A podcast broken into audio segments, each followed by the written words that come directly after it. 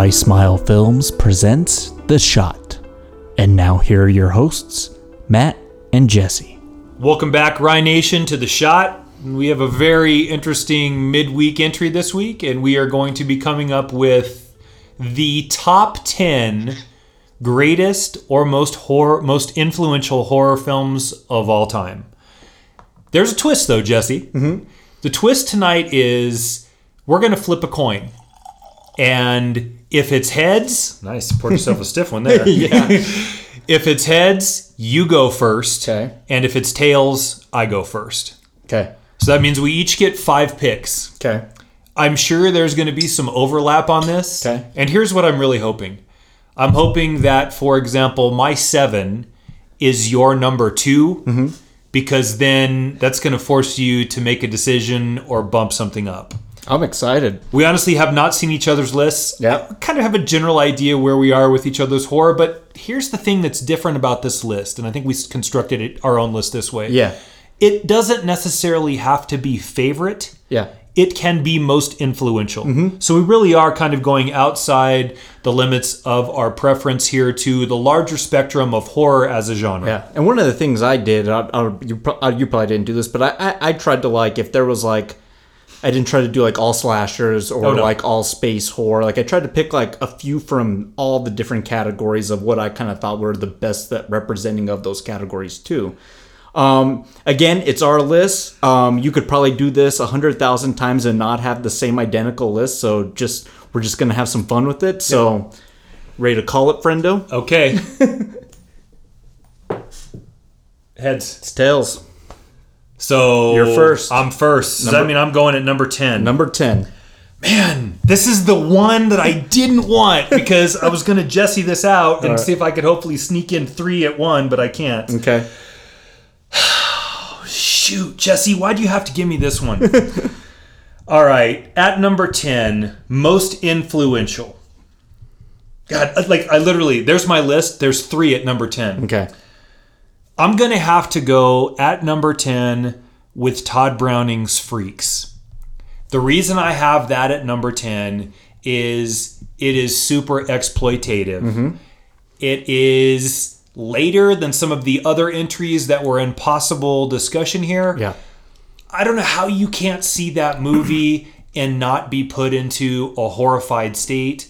Not only for the inhumane way that the people are treated, Yeah. but the rather inhumane ending to the antagonist in that film. Oh yeah. this Bird- is literally a movie about circus Yeah. Real people. real people, Yeah. The human torso. human torso, um, man with two heads. Yeah. The there's a um, we call it uh, extortionist. what Yeah, do you yeah, call yeah, those? Yeah. extortionist. Contortionist. Contor- Extortionist is a gangster movie. Yeah. She's trying to take their money too. Yeah, so we didn't even do this, but to, to here we go to start. Yeah. Cheers. Cheers. Number 10 freaks. I like it. I just, it's not my number ten. uh, It's actually not even on my list. I'll just say that. But Okay. I, I, I dig it. I like where it's at. All right. right. Number nine. Number nine. Black Christmas. Yeah. Um, uh, just kind of looking at you know how it kind of really jump started the modern slasher flick. Uh, I also think it's a very well crafted film um, where it, it kind of differs from Halloween. I think you know Bob Clark makes a truly creepy film from the the the phone calls to the music to you know uh, using tropes that would become commonplace in horror like the killers in the house and the first person pov and all this and that i think it's not only influential but i think it's a true benchmark of horror 1974 yeah that's that's my number nine that's our number nine I think that's a terrific choice. all right As important as that is in the genre as a whole, too. Okay, so that gives me number eight, then, yes? Mm-hmm. Also, a really tough one for me. Um, I'm curious as to see what the feedback's going to be from the audience on this. Number eight is Night of the Living Dead. I don't find that movie horrifying or terrifying uh, in some ways, but what I do really appreciate in that film is the social commentary that Romero tackles. Yeah. Right. Mm-hmm. I, you, what, what, I mean, anyone that's seen that film, I don't need to go into detail on that, but to take, you know, what's a pretty shoestringish budget. Mm-hmm. Shot with a bunch of college students, probably like maybe some other entries later on in this list for both of us, mm-hmm.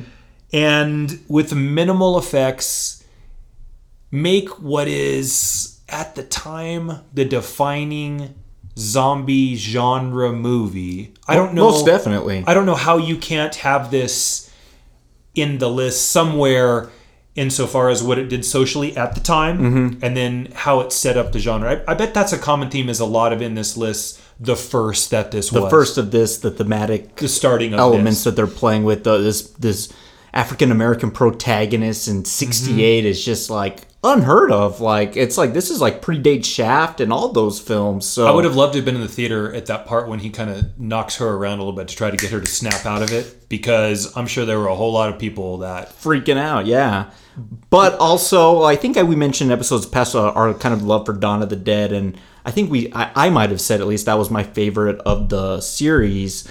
But I kind of thought about it, and you know what? That's that's probably my Night of the Living Dead's probably real close with it. So yeah, number eight, I dig it. That's tough because for me, this one that's not one of my favorite horror movies either. I like I like Yeah. it. It's but it, it wouldn't make my favorite list, but it's it's a huge one. Okay, you Mm-hmm. get number seven. Number seven.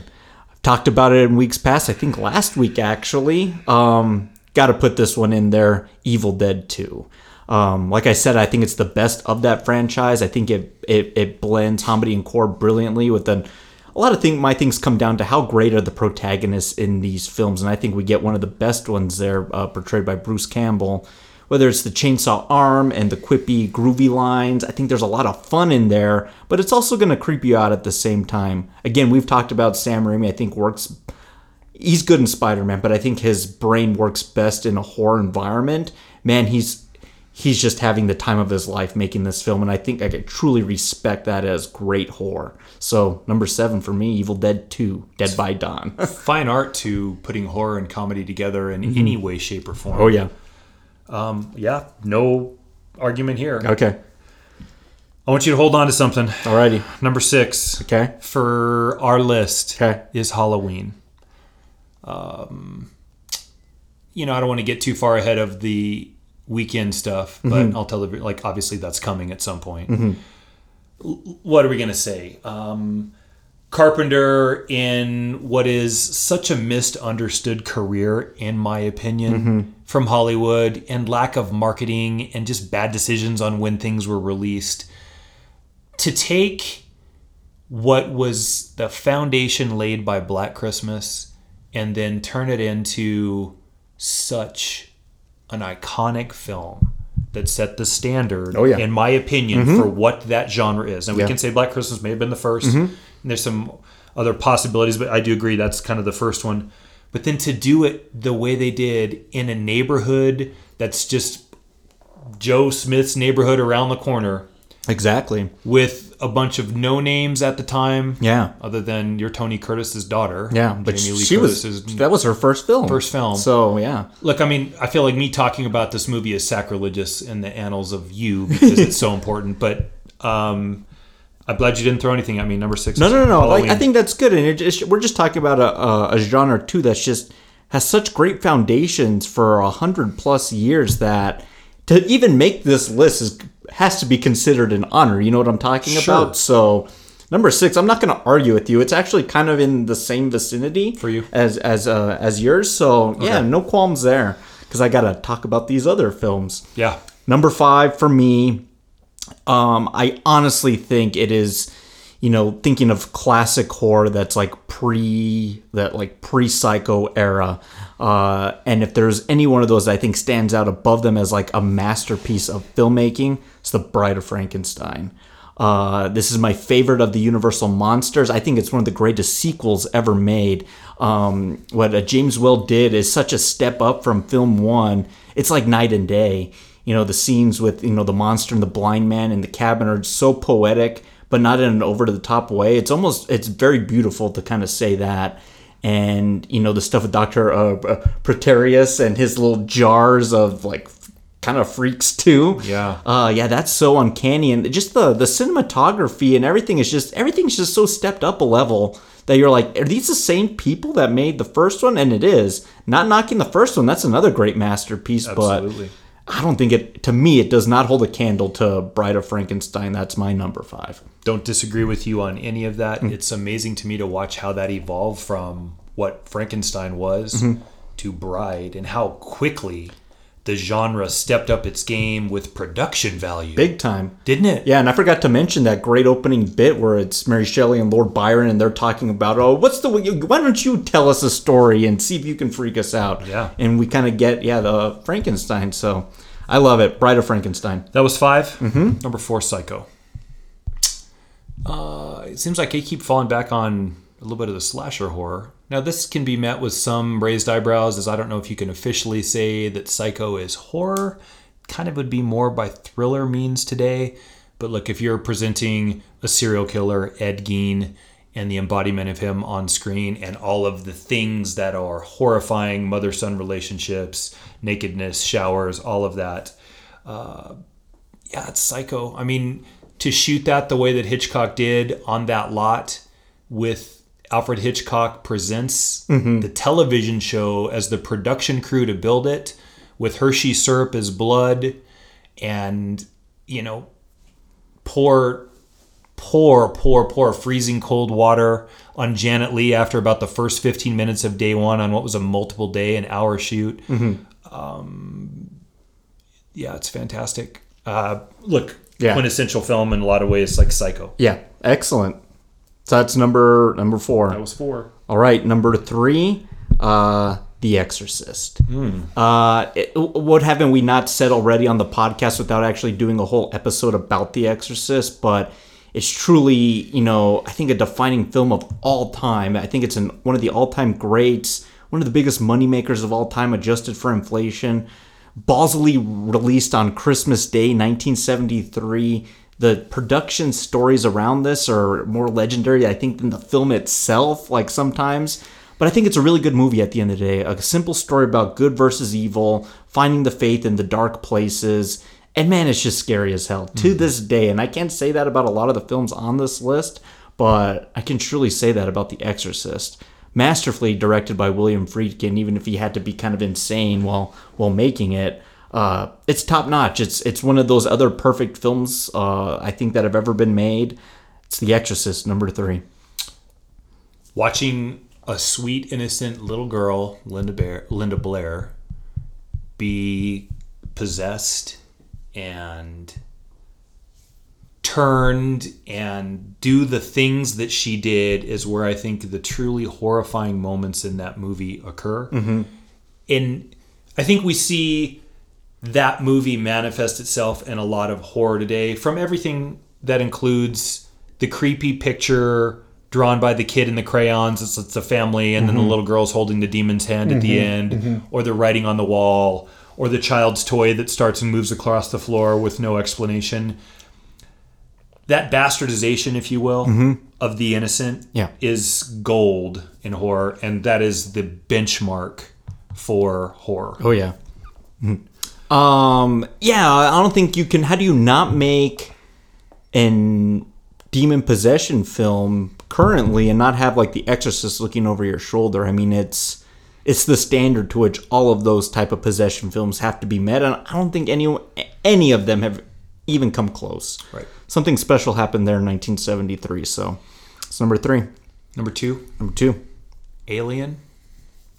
In space, no one can hear you scream. Look, essentially, this is a haunted house in space, right? Oh yeah. From the themes that include sexuality to, I mean, everything from the alien itself to the suffocating of Sigourney Weaver with the porno magazine to mm-hmm. the confined spaces to the promise of franchisability. Look, man, I, we don't need to go into it too much, Yeah. I guess, because we did a whole podcast on Alien. Yeah. But that's number two on this list, and with a bullet. Mm-hmm. With a bullet. Excellent. Okay. So this is where we're gonna have, the, I guess, the first overlap. Mm, number It's one, already, it's already happened, I, actually. I really had to think about it long and hard and you know the the more I kind of was like is this the exorcist is this kind of something else and it, it can't be because to me there's like 1960 is such a pivotal year for horror because I think there's everything before that and everything after that. Before 60, it's Universal Monsters and Lon Chaney and Atomic Monsters and Shrinking Men. Everything after 60, I think, is more psychological. It's, I think, smarter mm-hmm. and I think a lot more terrifying for what was going to echo what was the things happening in the world before they were even really happening here in 1960. And that's psycho to me. It's not only like what you call the first kind of true slasher, but for all the risks that film took from offing your lead uh, actress, uh, kind of going into, you know, filming with yeah, like you said, with your television crew. It's it's just so incredible, and you know, if you've never kind of taken the time to really kind of thoroughly just look at Psycho, watch the final image of Psycho, which is Norman kind of waxing poetically as his mother saying, Well, I won't even harm that fly. And he grins grotesquely. And we get that triple imposition of his grin, his mother's skull, and then the grill of the car, which is just, it's the composition of that alone is so loaded, but it's a beautiful shot. And if you pause it, man, it'll give you the willies because it's just, ugh, like, to me, that's true horror. And to me, that's where horror changed. I think that's the best horror film of all time. Jesse, I love Psycho. I think that's a great choice. Mm-hmm. You're a rule breaker, though. I had that at number four. Yeah. You can't put the same movie on here twice. Okay. So if I have it at four, Okay. then since I took it first, it's stolen at four. Okay. So I'm going to give you Crack 2 at number one. Okay. Second take. Second take at number two, and then we already used The Exorcist. Oh boy. Okay. So maybe before you do number one, Yeah. Mm-hmm. let's go back and do everything that we have up to this point. All right. So at 10, I said Freaks. At Yep. 9, you said. Black Christmas. At 8, I said Night of the Living Dead. At seven, I have Evil Dead Two. At 6, I have Halloween. At five, I have Bride of Frankenstein. At 4, I have Psycho. Three, The Exorcist. 2, Alien. All right. I guess the new number one now. Yeah. yeah. So kind of not considering that, trying to keep it, you know, kind of kind of fresh. The more I think about this film, the more it, it I think it just grows and how amazing and I think how just what a great film it is, and you know its ability to blend horror within another genre. Uh, great performances, great makeup and gore effects. Maybe you know where I'm going with this one. I'm gonna have to go John Carpenter's The Thing. Uh, we talked about it a little bit last week, but for a film that was just such a bomb and just kind of written off by, you know, the people involved to kind of get reevaluated in a modern light with, you know, a different. I, I hope that keeps happening with with films too, like kind of made today, like some things that are seen now that were like, yeah, like critically it wasn't received well, but like that was a pretty good movie. It just didn't find its audience. I hope that keeps happening. And I think that happened with the thing because of the advent of home video, being able to watch this at home, show friends, um, because you couldn't have that in the theater. The ambiguous ending, uh, the standout bit for me is always been the defibrillator scene. Uh, it comes out of nowhere. The, the effects are just so amazing. It's so great they had to rip it off in It Chapter 2. Boy, yeah. But I don't think we've ever seen practical effects done like that that looks so grotesque and you don't know what you're looking at and it's repulsing you, but a film to thoroughly, I think, please you, frighten you, and really make you think who is the thing. Yeah, I sort of always leave that film thinking that mm-hmm. David, is it Keith, David Keith? Yeah. Keith Is- Davis, yeah. Child. Childs mm-hmm. is the thing. Uh, we've pretty much watched MacReady the whole time, so we don't kind of think he is. Or then there's the part where maybe they both are. Yeah.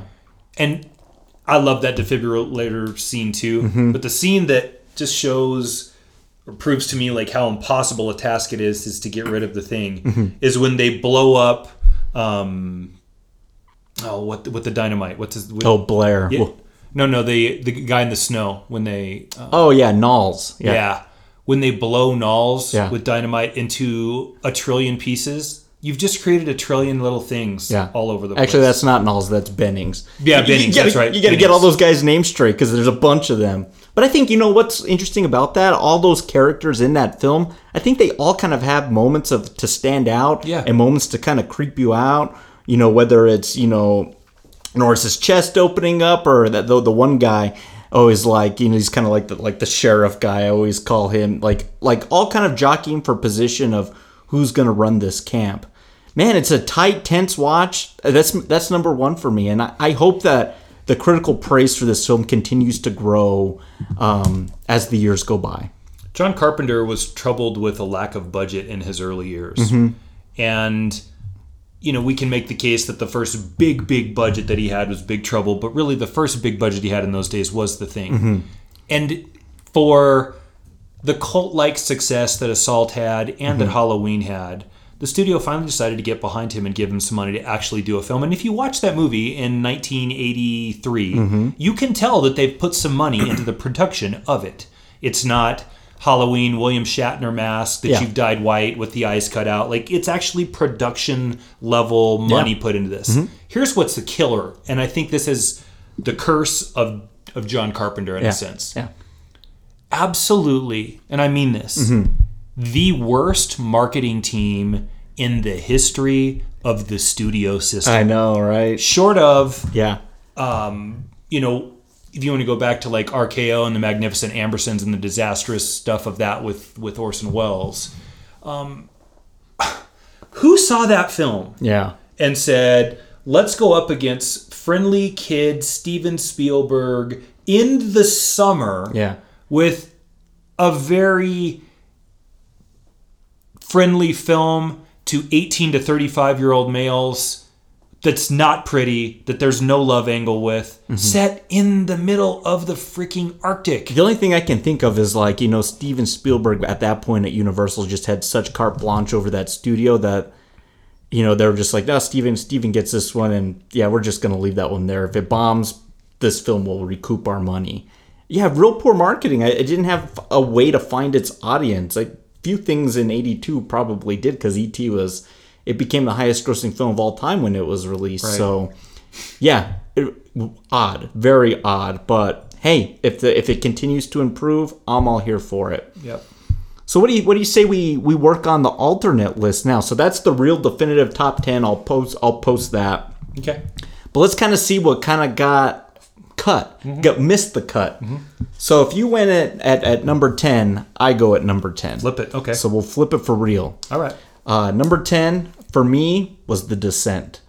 I mentioned a couple weeks back that I think this is the best horror film of the last 19, 20 years. Uh, the, the, the real fear and dread you feel in this, this singular location, just works so well.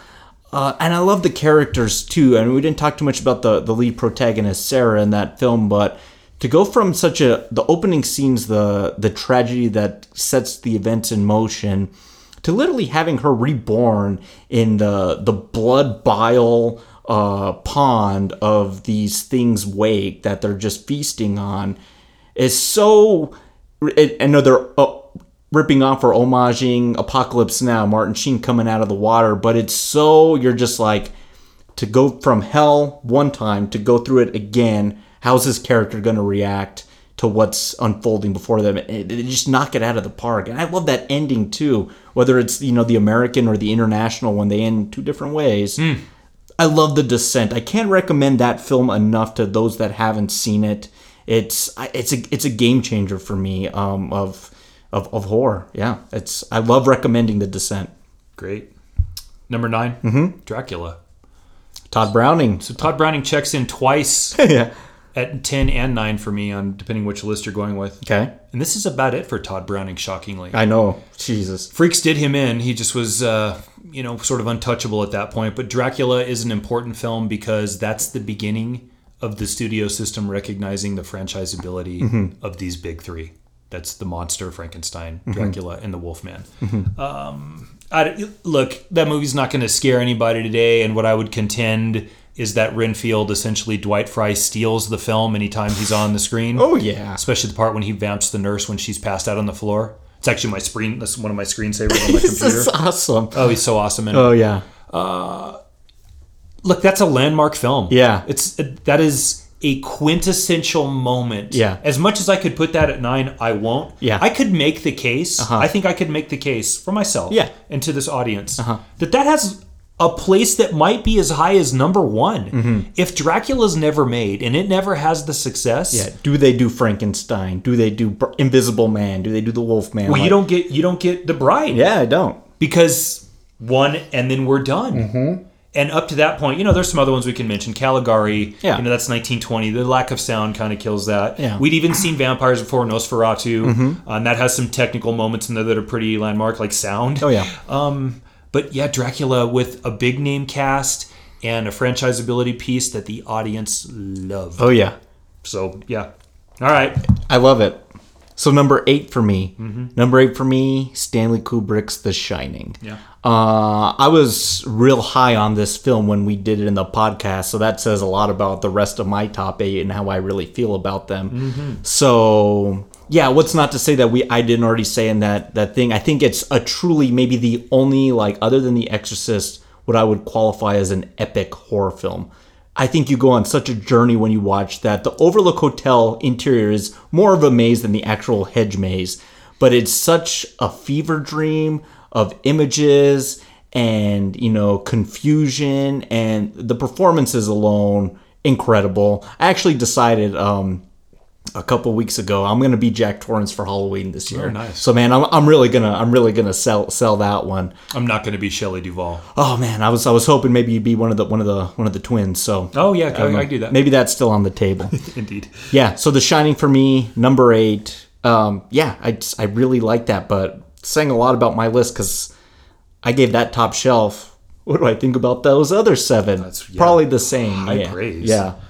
So that gives me seven. Is that right? Number seven. Seven. Eyes Without a Face.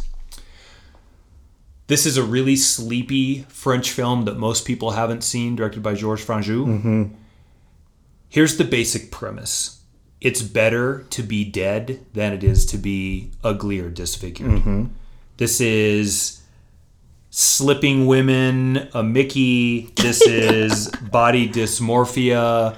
This is inappropriate relationships between fathers and daughters, and I don't mean in like a lustful Oedipus way or Yeah, yeah, yeah. Electra way. I just No, it's, no, it's no. an- look. This daughter, this guy's daughter, has an accident and her face becomes disfigured, and the rest of the movie is him essentially trying to find the faces of beautiful women to graft onto his daughter. Yeah. which never take. Yeah. And that's not the most horrifying part. Mm-hmm. The skin rotting and falling off happens in a rather interesting sequence midway through the film. It's like stills. It like is still stills. photos. I, that, that's kind of unsettling, actually. I don't I don't like that scene. Very La Jetée, if anyone's ever seen La Jetée, very Oh similar. yeah, that's that's another good one. could be B horror. That that movie could be horror too. Wouldn't make my list, but yeah. Mm-hmm. Yeah. No, the most terrifying thing is the freaking white mask that Mm-hmm. Christian wears in this movie, and I have to do this, and I'm glad we went the opposite way because I, I I would be remiss if I didn't take a minute Okay. to give a nod Okay. to the man that introduced that movie to me Mm-hmm. and has been so instrumental in why we are both sitting here, Mm-hmm. and that's Gus Blaisdell. Cheers to that. God bless you, Gus. And if you're up there Yeah. listening to this, I wish I could tell you how much I appreciate what you did for me. Awesome. I never would have seen most of the things in my film, early film upbringing, had it not been for you. Um, brother, you are a visionary and a genius, and I thank you. And Eyes Without a Face comes in at number seven. Awesome. Yeah. Have you ever seen it? So that that film's on the Criterion Collection, which I'm pro, I'm I'm a big fan of the Criterion Collection. Mm-hmm. On the disc is this other like short film called Blood of the Beast. Yep. Oh dear God! Yep. Like, if you ever, I don't know if you've ever wanted, but if you, it's it's essentially this silent, thirty minute silent film of this like tour of a slaughterhouse, and it is horrific. Horrific. Yeah. Um, Don't let Marcy get his hands on that. yeah, it's interesting how that kind of that's a compa- or, or a piece there. I guess it's about the slaughter of you know like the the innocent of, of life uh, to kind of you know provide nourishment Ugh. on the food spectrum and then like nourishment of like beauty. Yeah. Interesting. All right, number six for me. Yeah, I told you it was very similar to where we ended ended up. This is Halloween for me. Again, I, this is my I, my favorite film of all time. Is it the top horror film of all time? No, but we're gonna we're gonna we're gonna do this film in, in coming weeks on on on Rice Smile Films. So I'll sing its praises really highly then. But kind of like what you said, you know, kind of taking the ideas of Black Christmas and totally running with it. And I think making a better film, everything from the music to the POV to just how they kind of fell into this William Shatner mask is nothing short of just like, gosh, this has to work for us because like we're we're literally making our painting our own fall leaves, ra- uh, blowing them out, raking them back up. Because we don't have the money to do that a second time Love it. the ingenuity there and it's one. It's the film that made me want to make movies of my own. Uh, I saw how they did it with no money, no budget, no nothing. But as long as the story was compelling, the kind of craft you could make through filmmaking, through cinematography, music, editing, the works, lighting, can truly make something scary. And that's what they needed because they didn't have the money to show that. It's very similar to the Jaws approach. The shark's not working. What do we do? Man, Don't show it. Yeah, you got to allude to something else, something more terrifying in the darkness. But yeah, that's number six for me. Halloween. Yeah, get ready for a fun episode there because yeah, that's that's that's the top of my top shelf, the tippy top. I know. Yeah, that's that's the Pappy Van Winkle up there. I think it's interesting that Carpenter, Hooper, and Craven all sort of were birthed in the same kind of genre with the same rebels on the backlot mentality. Oh, yeah. From Last House on the Left, which is again Yeah. the film crew of my students, yeah. um, and then to you know Ch- Texas Chainsaw. Exactly. yeah. Um, What a cool decade for horror. It was just like it totally it, it totally changed. It, it wasn't you know Psycho helped propel that, but everything from the 74 Black Christmas, Last House on the Left, Hills Have Eyes, The Exorcist, Jaws even, even Duel. Uh game changers like it just horror That's that. That's the end of that period that you and I like Mm-hmm. so much. I mean, we usually go sixty-seven to 74 but we could probably stretch that to sixty-seven to 77 Mm-hmm. And if you really want to be honest, we could probably stretch that from sixty-seven to eighty if you really want to get there. But it's all birthed in that same Peter Bogdanovich Yeah. kind of auteur, but not snobby auteur. Sure. right? I like it. It looks raw. It looks like they Right. just like got a camera, went into this location, just kind of shot like willy nilly, and they what they captured is just just remarkable. So Halloween number six, Five for me. five for you. Carrie. Um, Landmark, Mm-hmm. De Palma, um, Argument with Sisters, Best De Palma film. Uh, you know, we did a, the podcast on this too, and I didn't just, you know, bow at the altar of Carrie. Like, I don't know if it's aged really well, but that is not what this is. Landmark and aged are two very different things, Yeah. and there is no question that, and I don't know if I'm 100 on this, but I'm close. Mm-hmm. The pig's blood scene on Carrie might be, if not the, certainly one of the five most memorable moments in any moment. I don't know about maybe in, in horror. I mean, in totality of film. Yeah. Here's Johnny is certainly up there. Mm-hmm. But that pig's blood scene and Sissy Spacek, so angular and gangly, elbows locked, palms down, rigid, awkward. That I mean, we're talking great. highbrow stuff here, and then doing a really good job with again what you said, Psycho. Oh, yeah. and how important that film is. Mm-hmm. What happens when mom gets it wrong? Yeah. I We're got all fucked, basically. Yeah, I got an even better one for you too. What happens if that film's a total bomb? Does the career of Stephen King go the way it goes without the success of that film? I don't know if it does really. Very fair question. Yeah, so it kind of birthed two things. yeah, it's it's it's awesome. Yeah, love Carrie. I Well, and it. then a, like a pretty good run Mm-hmm. for Brian De Palma. Maybe we'll do a De Palma film in the not too distant future. Possibly. It's called a tease. yeah. Is it the Black Dahlia? It is. Terrible film noir. Excellent. Number four for me. I was actually uh, maybe a little surprised at how high this was on my list, but then maybe not because again, I think it's so masterfully made from the makeup to again its blending of comedy and just utter horror. It's John Landis is an American Werewolf in London. W- We'll have to do this film on the, on the podcast one day, but I saw this film uh, late at night when I was like eight or nine on the Sci-Fi Channel. Oh, and goodness. It was really freaking me out, so I was really changing it, and then I think I changed it to the wrong channel, and I never got to go finish watching it because I couldn't find it again. Hmm. But the scene that always stuck out to me, and it's the scene in the London Tube there, where this um, businessman's like running away from the POV of the the wolf, and he stumbles on the escalator, and he's all like broke his nose and he just turns back to look at it and then from high up we see him there trying to go up and then we just see the visage of the werewolf walking towards him oh man like to me that's true pure horror Uh, what do you- what aren't you not going to say about that werewolf scene? I mean, they they practically had to invent a best makeup effects to give it to Rick Baker for that. There wasn't an award prior to that year. So it and it's the gig that got them Thriller. Um, I think it's the quintessential werewolf film. I think it took the mythology, made it funny, made it scary. And you know what's great about that film too is I think it's like an hour and thirty two minutes in and out. But man, do we hit everything we need in that journey? Number four, an American Werewolf in London. the transformation of human into werewolf is what makes that particular character work. Mm-hmm. Again, we've gone over with you know the similarities to the Hulk.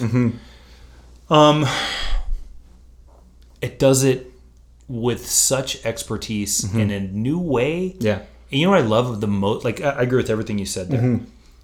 That movie played better then than it does now because you know what that would be in 2019? It'd all be CGI CGI bullshit. Yeah. and you lose the volume. That part when his mouth opens and the snout comes out. it stretches. Jesus, Mary, and Joseph. Yeah. My question is, mm-hmm. how do you get back to any semblance of a human being Yeah.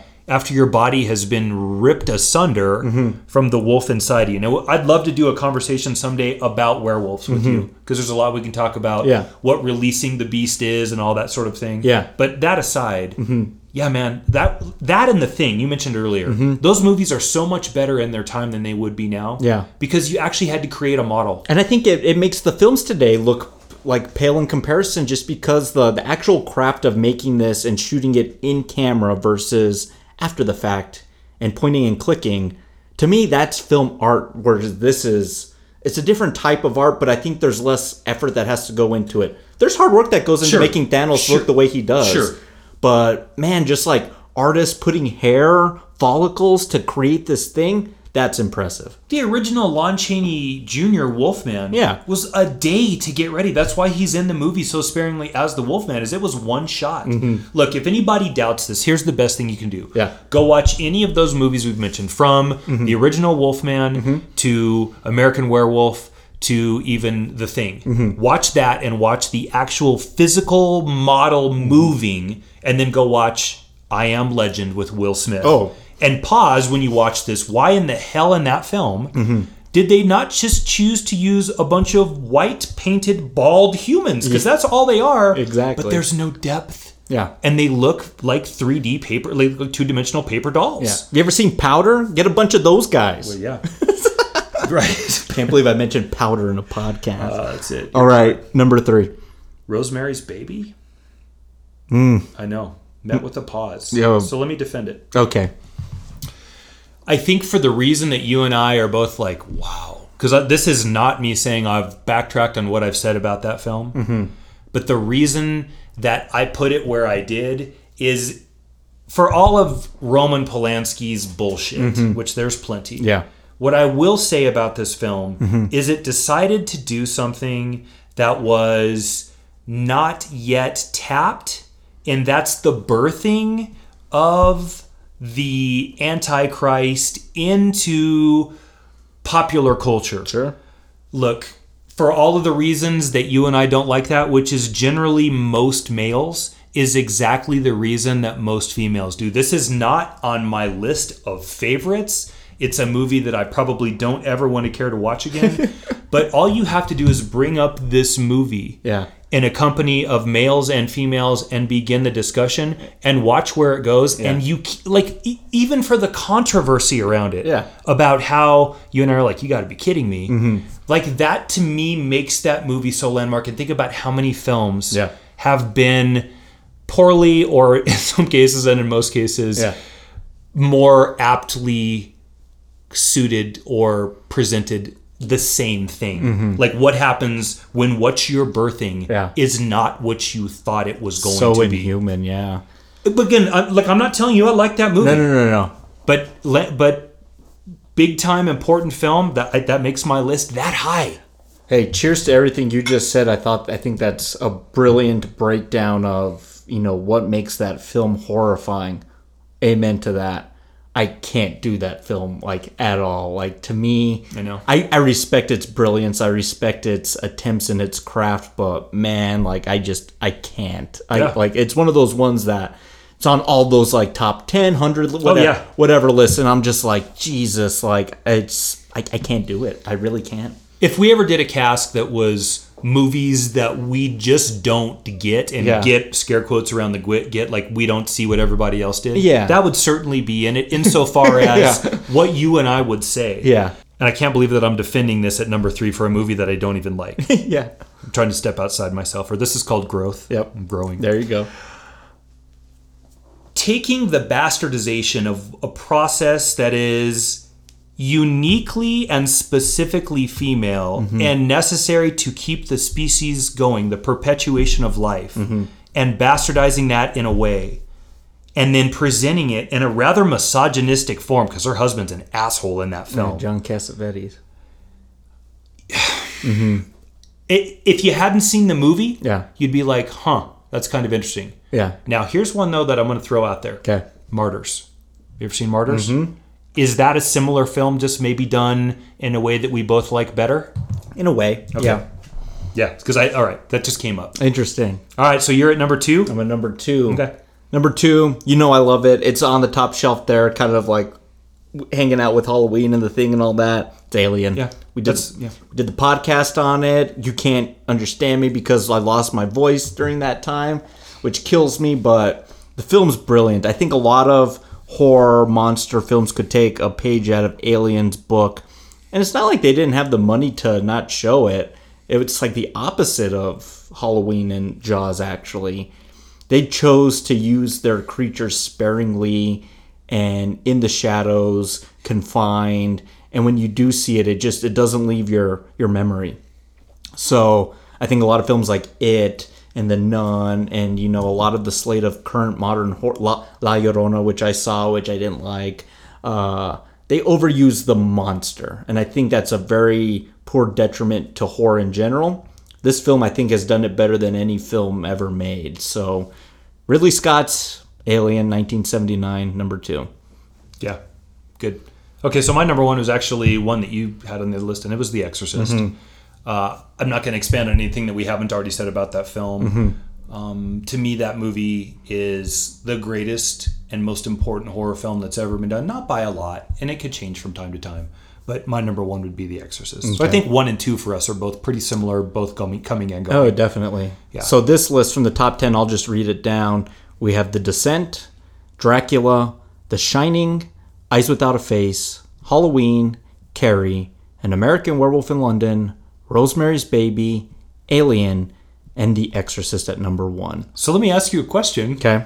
If you had to pick between initial list or ladder list, which one? And you can't just kick out the second one because of Rosemary's Baby. No, no, but, no, I mean, no. Maybe you can. No. Which one would you of those films? Which movies would you rather sit and watch? I, I want to watch both of them. That's tough, isn't it? It is. It is tough. I think list one has a slight advantage to you know having a lot of diversity, but so does the second one. So that's kind of stupid to say. I think where you might maybe be shaded a bit to the one, I might be shaded a bit to 2 Mm-hmm. Um, I don't know. Yeah, But I like Eyes Without a Face. You tell me you want to, you'd rather watch sit through The Shining again. You know what I mean? You know what I mean? Well- so okay, but for what The Shining is, yeah.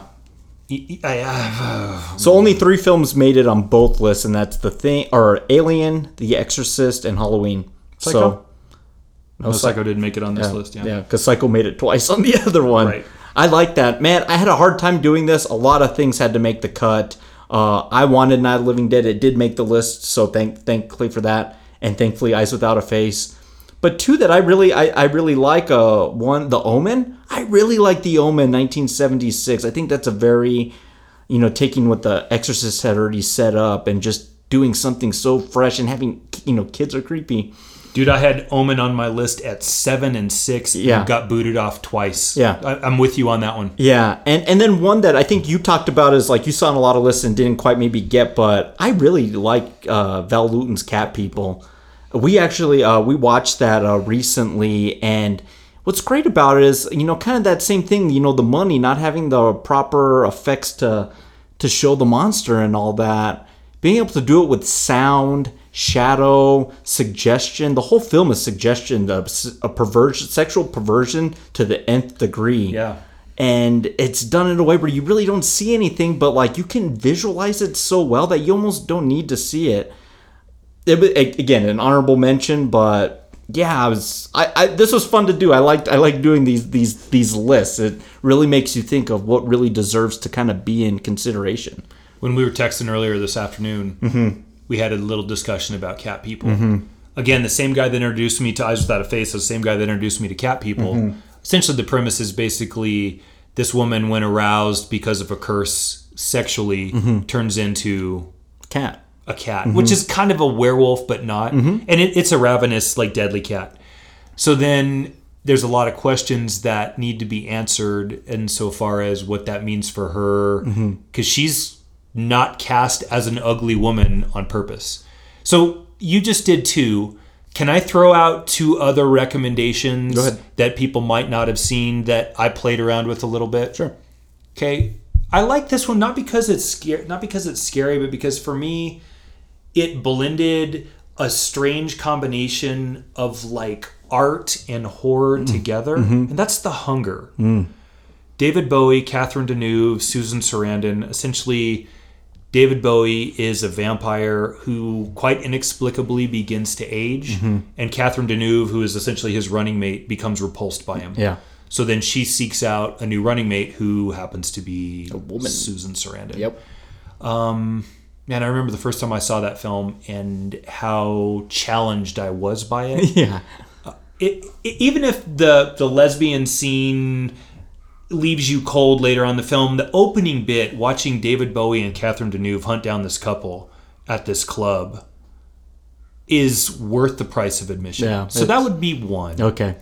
The other one that I think I would recommend to a lot of people is probably the original, and I sort of mentioned earlier, like Caligari. Mm-hmm. It's a little hard to find, but if you can get your hands on it, it's worth it. Just because, man, it's it's really grainy and aged, and that movie has aged really well and become more hard to watch because of that. Is that like the first like maybe film like big film twist too? Yeah. Like twist ending? Like Yeah. really kind of setting that kind of moniker up too.